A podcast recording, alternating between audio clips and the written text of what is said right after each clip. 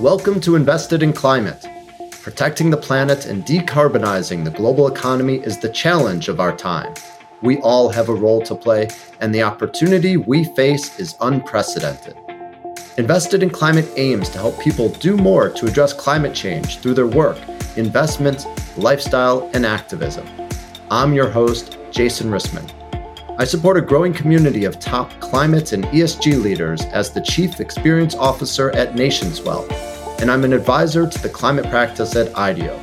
I'm also an investor and startup advisor, and when it comes to climate action, I know I'll be a lifelong learner, always looking to have more impact. If you like what you hear, give us a good rating on Apple, Spotify, or wherever you found us. Sign up for updates and suggest ideas for future episodes at investedinclimate.com. Follow us on social, subscribe, and spread the word. Thanks for joining. If you're going to do something, you're going to do it right and you're going to do it big.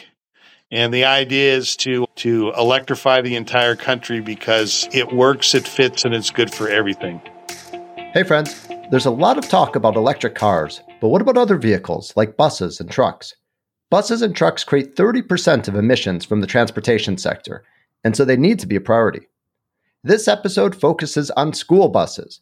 It turns out that diesel school buses not only pollute the environment, but they cause real health problems for the kids who ride them. Fortunately, the shift to electric school buses has begun, and this episode features two people working hard to make it happen. Today, you'll hear from Duncan McIntyre and Tim Shannon. Tim is CEO of Highland Electric, a startup that helps school districts electrify their buses. Tim, meanwhile, is the transportation director for Twin Rivers Unified School District. He's actually known as the godfather of electric school buses. We talk about the importance of phasing out diesel buses, what it takes, where we're at in the transition, and what's coming. All right, hop on the bus and let's go. Tim Duncan, welcome to Invested in Climate. Good morning. Thanks for being here. Where do I have you two calling in from today? Good morning, Jason. Thanks for having us. I'm calling in from Beverly, Massachusetts, a small city north of Boston. Great. What about you, Tim? I'm calling in from Sacramento, California. Fantastic. Great. Well, thank you both being here. And Tim, I know it's quite early for you as well. So appreciate the early start. So we're here to talk about school buses. But before we dive into why buses are relevant to climate change and what you're doing about it, let's just find out who you guys are. Let's start with Duncan. Tell us a bit about the organization you're representing, your role, and how you came to focus on. I'm part of a company called Highland Electric Fleets, and I've had a career in in and around climate change, starting in renewable energy, in the finance side of renewable energy, and then ultimately started Highland almost five years ago after an obsession with electrifying municipal fleets overtook me.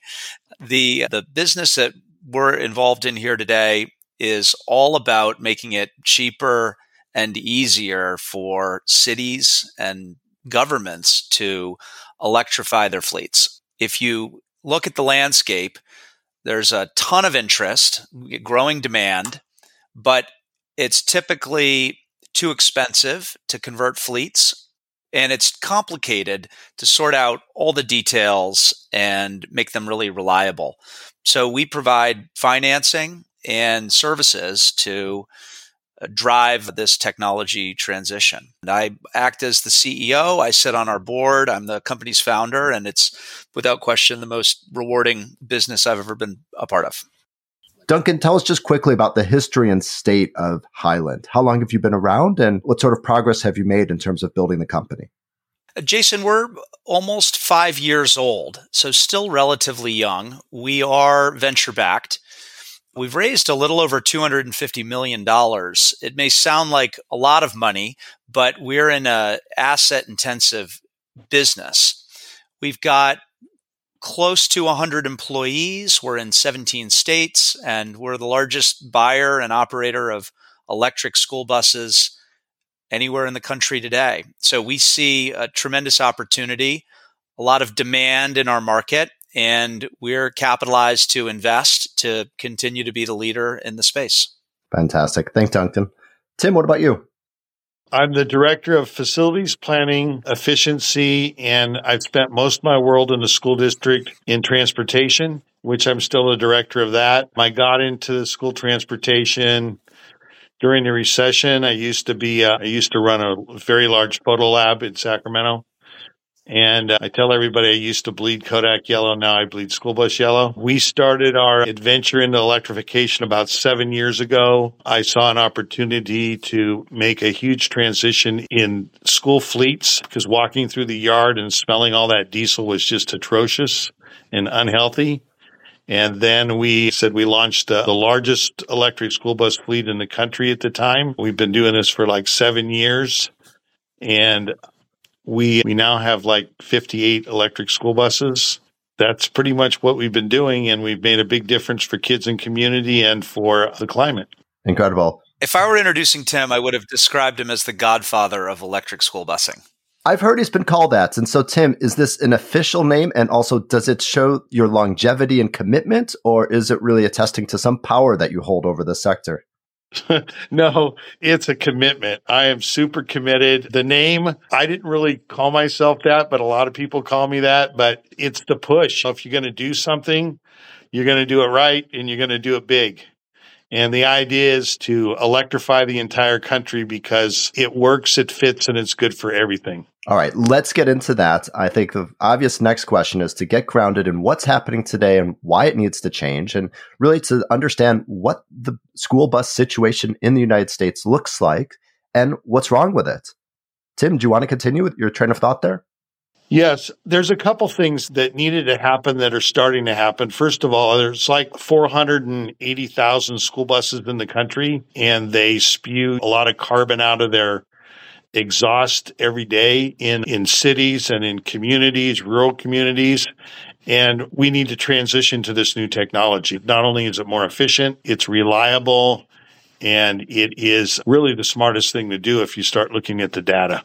I think Tim's exactly right. But part of your question there is around the landscape today. We do have an overwhelming majority of the school bus fleets in the country in the diesel format. Part of the reason is that's what fleets are familiar with and comfortable with. The diesel product has continued to evolve and become a fairly reliable platform, and it's also very affordable. The vehicles are aligned with the budgets, transportation budgets today. And I think the transition Tim is talking about is an important one and one that has kicked off in earnest but it's going to take a decade for the mentality to shift across operators, getting them comfortable with the new tech, getting mechanics trained up on how to work on new tech, getting dispatchers familiar and comfortable with the range and the reliability of the vehicles. So we certainly have a lot of work to do as an industry, but thankfully folks like Tim are out there willing to tackle these challenges. Yeah, it's going to take like a decade, but companies like Highland Fleets is they're really going to make a difference because they're offering a turnkey solution. Nobody really wants to do what we did in Twin Rivers. It was a challenge all the way. It's manipulating through a dozen different grants. It's really working with everybody from the ground up, putting it together. And transportation departments and directors just really are going to struggle with that kind of a challenge unless there are people that can offer turnkey solutions from power to plug to bus. Those are the kind of things that need to happen to make this move much faster. Let's get into some of the specifics of really what's wrong with busing today in the United States and how your solutions will improve it. And let's start by thinking and talking about the climate impacts. 95% of school buses in the United States today are diesel help us understand the climate impacts of those buses and how much electrifying them will really help. When you think about a climate change impact, I would break it down into two buckets. The first bucket is the efficiency you gain in going from a combustion engine and going to a, an electric engine. It's just far more efficient. So you're just going to create propulsion more efficiently. The second bucket is truly all around the carbon content of the kilowatt hour compared to that of a diesel. Our school bus projects run in Colorado, in Illinois, in Canada, in Maryland, in Florida, in California. and it's a little different everywhere, but we see carbon improvement of anywhere from 50% to 90%. And those are the goalposts that frame our projects today. The last comment I would make, Jason, is we as an industry have a very unique ability to charge these fleets at times of peak renewable energy production. These fleets sit idle 92% of the hours in a year, which makes them very well suited not only as stationary batteries that can support the grid, but also as fleets that can charge inexpensively and in the cleanest possible way. You both mentioned that there's many benefits of switching from diesel to electric buses, and this includes improving the health of its riders. Tell us some of what you know about the harmful effects of diesel buses on kids in the United States today. The emissions on a diesel bus are just horrible. And when you sit in a diesel bus, you breathe in all those emissions, you know, because you got the windows open on a hot day. But really and truly, there's been a, quite a few studies out there that show that the kind of emissions that come out of vehicles increase the rate of, of asthma and create breathing problems for kids and burning eyes and all of those things, which in turn creates not that great of an environment to come to school. And what we've noticed in the electric bus arena is that they really enjoy the ride. It's a quiet ride and it's a clean air ride. But we have seen a drop in absenteeism, not only from the kids, but from the drivers themselves because they it's a better ride, it's a cleaner ride. It eliminates those headaches that you would get towards the end of the day from the spewing diesel. So it's clear that both for the health of our planet and the health of our children, we need to get rid of diesel buses. And so I guess the question is, is the solution here? Has electric bus technology matured enough that it's ready to scale? And how does their performance and overall cost compare to diesel buses? The technology is here. Tim has proven that in Twin Rivers, 58 of their vehicles, which is a very meaningful percentage the there are other examples. We have a project in Montgomery County, Maryland, where we're putting 326 electric buses into their fleet. That's a little more than 25% of their fleet. So there's a commitment there to really transition to this technology. We will always see technology advancements in the transportation sector. Will we be on to hydrogen someday? What will the technology be 15, 20 years from now? It's impossible to know, but what we do know is battery electric is incredibly promising. The engines, the storage, everything about it is very simple, very few moving parts, and they're proving to be incredibly reliable. The fleets that have issues are typically issues because they haven't planned around charging or they haven't planned around implementation or there are gaps in training. It's very rare that it's truly a problem with the technology. And so I think there's downstream work that has to happen. But from my perspective, we are well into the maturity and the reliability of battery electric transportation in a way that should drive the next 10 years of movement to a clean mobility environment. It is true. It's there. We're using four different manufacturers of electric school buses. We uh, plan to have 82 buses within the next probably 11 months, and that will be over 95% of our fleet. And we're not only running them just for home to school, but we're also running them for field trips taking advantage of the of the DC fast charging, midday charging. So the technology's there, the equipment's there, and like Duncan said, it's just there needs to be more training in order to be able to run these fleets more efficiently on the ground, knowing that it's really not the equipment that's got the problem. It's just the way that it's being applied.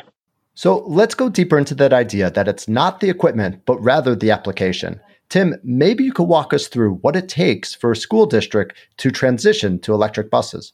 Well, I will tell you that it takes a, a, heck of a lot of planning and it takes a huge team because it's a little different than just gas and go, as I say, with the diesel technology. It's the planning of the infrastructure. It's working with your electricity provider, which In some areas, it's a little harder than others. We're pretty fortunate in Sacramento working with SMUD, but you have to plan all that, and then it takes time. We got our original eight electric buses, and we plugged them into 110 outlets and it took four days to charge because we didn't have the infrastructure and, and, infrastructure and equipment takes sometimes eight to 12 months to put in, especially with supply chain. And then you have to work with your utilities because let's say you have this grandiose plan, but there's not enough power coming into your bus yard. So then there has to be upgrades made. Depending on your utility, that could take 11 to 24 months. And then if you want to do V to G and send power back to the grid, you're going to want to, it's going to take planning for that. So it's all that technology planning that has to happen in order to really run the buses efficiently. But in order to electrify a fleet, unless you're Highland Electric, it's going to take you a good 24 months. You heard it from Duncan, it's that turnkey solution. It's not all the components that we've had to worry about between negotiating power with the power company, from determining when the best time is to charge. It's completely a package deal where we had to go out and hustle up $38 million worth of grants in order to pay for what we've done. And that's really unheard of, where Duncan's group comes in and says, hey, this is what we can do. This is the price you're going to pay, and it's less expensive to run than diesel. Duncan, it sounds like this is a problem that you can help with. Maybe help explain how Highland helps because hearing from Tim, that sounds overwhelming. It sounds like it is a big headache, a big hassle, and perhaps really overwhelming for districts.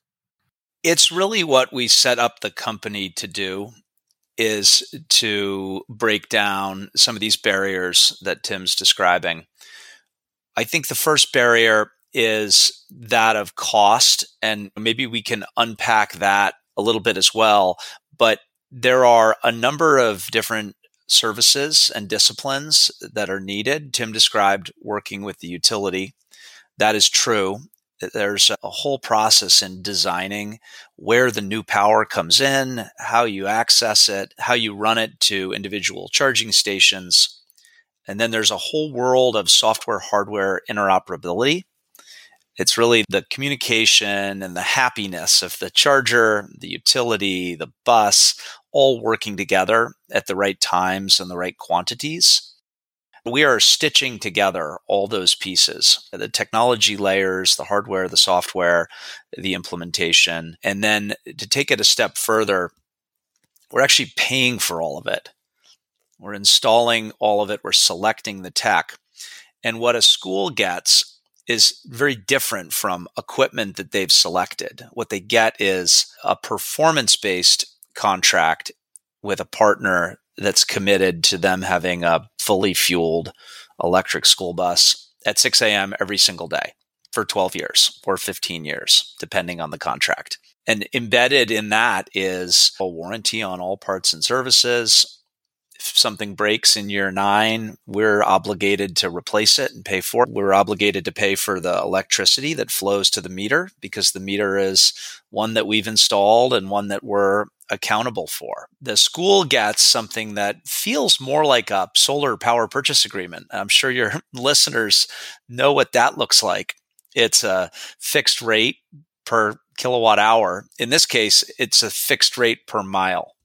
We might earn $3 a mile, which will include a bus, all the charging equipment, all the fuel, and that package is fully wrapped with a warranty.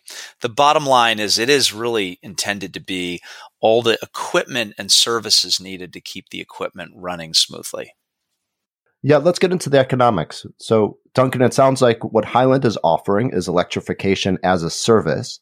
And that's really not a service that school districts have had to think about paying for in the past. And so, how are they affording and justifying the investment in electrification? I understand that there's some funding available in different locations. So perhaps you could touch upon how districts are accessing that funding and what's available. But walk us through the economics. We found that schools have capital budgets to buy new buses that are appropriately sized to replace a diesel fleet on a periodic basis. And then they also have operating budgets to pay their drivers, buy the fuel, pay for repair work. What they haven't done in the past is typically bundled those together into a single budget that is appropriate for uh, purchasing a service. When you look at other areas, whether it's energy efficiency equipment, solar, rooftop solar is a good example. These are industries where the implementation and the technology it has the promise to deliver energy savings, but you need a sophisticated set of teams to really make that happen. We see the transportation industry going in a similar direction. It's difficult for someone in Tim's shoes, having, if go back seven years, having never done this before, it's difficult for him to make the assumption that fuel is going to be half the price or repairs are going to be half the price. But companies like Highland can make that bet and use those downstream savings, operational savings, to justify more expensive equipment. So we piece together financing, tax credits, downstream operational savings, grants, which might come from the state or might come from the federal government, and then we match with our own capital. And it's the combination of those funding sources that really make it affordable and aligned with the budgets that exist today. There's a belief that you need huge grants to do electric school buses affordably. We would argue that you do not need huge grants. You need a little bit of grant funding. You need a little help today. But the vast majority of these projects can be funded out of future savings, tax credits, and other creative solutions. And those grants, when they're needed, where are they coming from? They're coming from a few pockets. The state of California has had a great program for many years that has specifically electric school bus grants. Other states have adopted similar programs. States like Colorado just rolled out greater than a $100 million program just to support school bus electrification. But in addition to that, there are two major pockets of funding that have, I think, helped to create interest in the technology. One of them is the Clean School Bus program through the uh, Federal Infrastructure Act and that's a $5 billion grant that is structured today as cash on the hood for electric school buses. The second program is part of the Inflation Reduction Act, which is actually a tax credit. There's a very limited understanding about the power of tax credits and how they can drive down the cost. They ended up being the thing that mattered in solar. Most people don't really understand how they work but they know that it's just a lot cheaper to sign a PPA. And, you know, with the IRA, there's a lot of power there. I think the key takeaway is communities need to just take a look. They really need to just frame up the difference between buying on their own and what a public private partnership looks like. Because when they actually compare those two things, they all see very cleanly and easily that it's just much cheaper if someone else can monetize the tax credits. Let's talk about the progress that you've seen in recent years. It sounds like the technology has come a long way, and the overall process is easier than it's been thanks to available funding and groups like Highland. So let's talk about adoption. Where are we in terms of the transition to electric buses? It's a good question. It is ticking up meaningfully right now. If you go back a year or two years ago, the electric school bus projects that you would read about were all grants with the exception maybe of what Tim was doing and has been doing at Twin Rivers. And these grants I describe were all tiny, one bus, two bus. Eh, think about them more as pilot projects. In the last 12 months, there's been a meaningful turning of the tides. There are many more projects out there that are more geared around entire fleet transitions where more of the new buses they buy will be electric in the future than not electric. I mentioned Montgomery County in Maryland. That's a great example.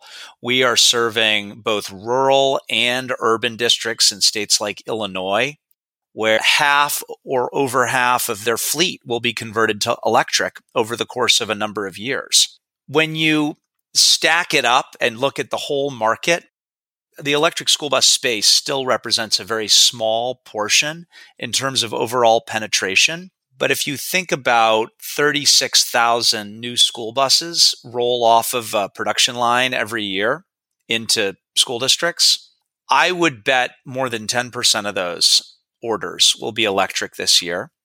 And more than 20% of those orders will be electric next year. So that that's very different than 1% or 2% from 2022. That's very true. And what Duncan, I don't know if you knew this, but as of April of this year, you cannot receive a diesel school bus in California. If you wanted to order one now, you might as well just order an electric because you can't purchase a diesel one here and, and receive it in time. So, not a single new diesel school bus will be put on the road or used school bus will be put on the road that isn't already here. So, the transition is going to happen. And in New York, that is now uh, 2027. And in Maryland, it's 2025.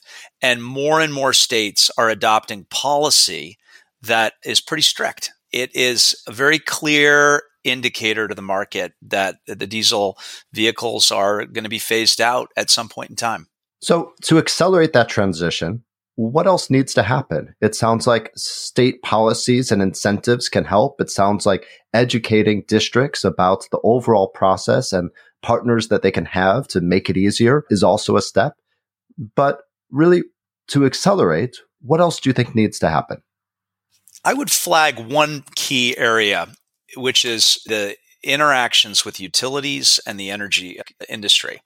The utility companies Tim framed it up very well earlier. They are 12 months, 18 months, 24 months out from providing new service. The way they're doing that needs to be re envisioned for an EV fleet world. The amount of power electric fleets need is substantial.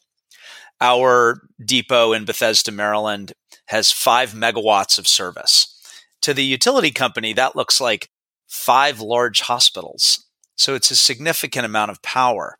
What the utility companies need to do is create new rate tariffs, working closely with the EV industry in order to really incentivize charging at the times when there's abundant power on the system and supporting the grid by not charging during the times when the grid is strained. That, from our perspective at Highland, would make a huge difference. The utility space is notoriously slow moving. They don't innovate quickly, but this is an area where we think the utility industry needs to consider innovating a little faster.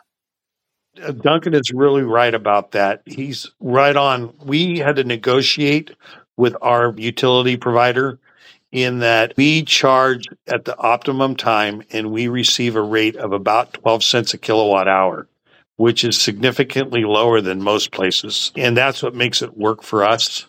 And that's what has to happen all over is that partnership between utility and school bus. With that kind of a partnership, it's a very workable solution and it will also help accelerate the adoption. With talking about utilities, it's a good moment to circle back to the potential for vehicle to grid and the potential for buses to provide a, a resilient, stable source of electricity. Tell us about how that potential is playing out. Are we already seeing examples of it and how beneficial can it actually be? Jason, it's meaningful. It's really meaningful, especially in certain markets where there's a need for more power in the afternoons during certain seasons. I'll give you a few examples.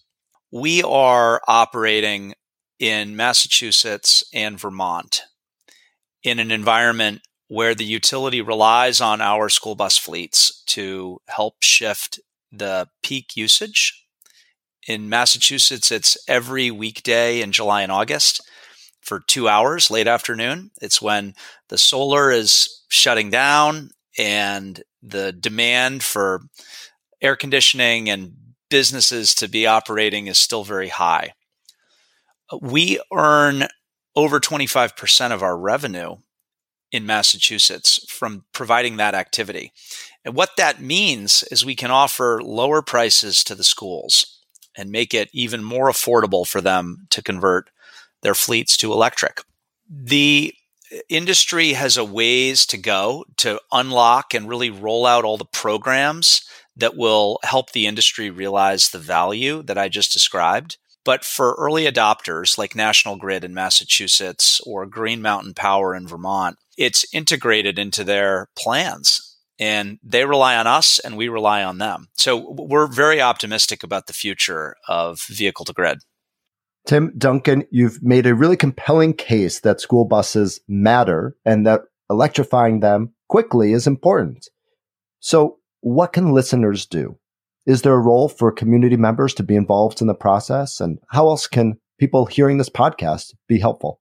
I really think that with the community being involved with their utility and giving feedback, they can help accelerate and be a part of what the utility does. So, One of the things that we are doing in SMUD is that we're working with not only vehicle to grid and tying in, but uh, working with them to do PV and battery to building to grid with the school bus, and then creating a rate structure that any community that's a part of it, especially the disadvantaged community, they'll receive some credit on their electric bill, more stabilization. So that's something new that we're working with our utility, but I think it's really important that that communities interact with the utilities and say, "Hey, we want to do this. We want to be a part of this." Community has an opportunity to raise the awareness of a few key decision makers that are involved in this decision in any community. One is school board members. There's usually one or two school board members that are very passionate about this transition and they can be powerful advocates. The second would be a superintendent. I would write a letter to your superintendent and request that they take a deeper dive into this space. And lastly, transportation directors. I think it's good for for them to hear from community members and uh, really sort of listen to the interest level coming out of the community. So I would suggest those are a couple ways communities can get involved. Tim Duncan, thank you both so much for being here today. Really enjoyed learning from you and we'll be cheering you on from the sidelines. Thank you very much, Jason. Thanks for joining us for this episode of Invested in Climate. Please remember to rate us on Apple, Spotify, or Google. Find show notes, sign up for updates, get in touch, and visualize your climate action at investedinclimate.com. This podcast is for informational and entertainment purposes only and does not constitute financial, accounting, or legal advice. Thanks again.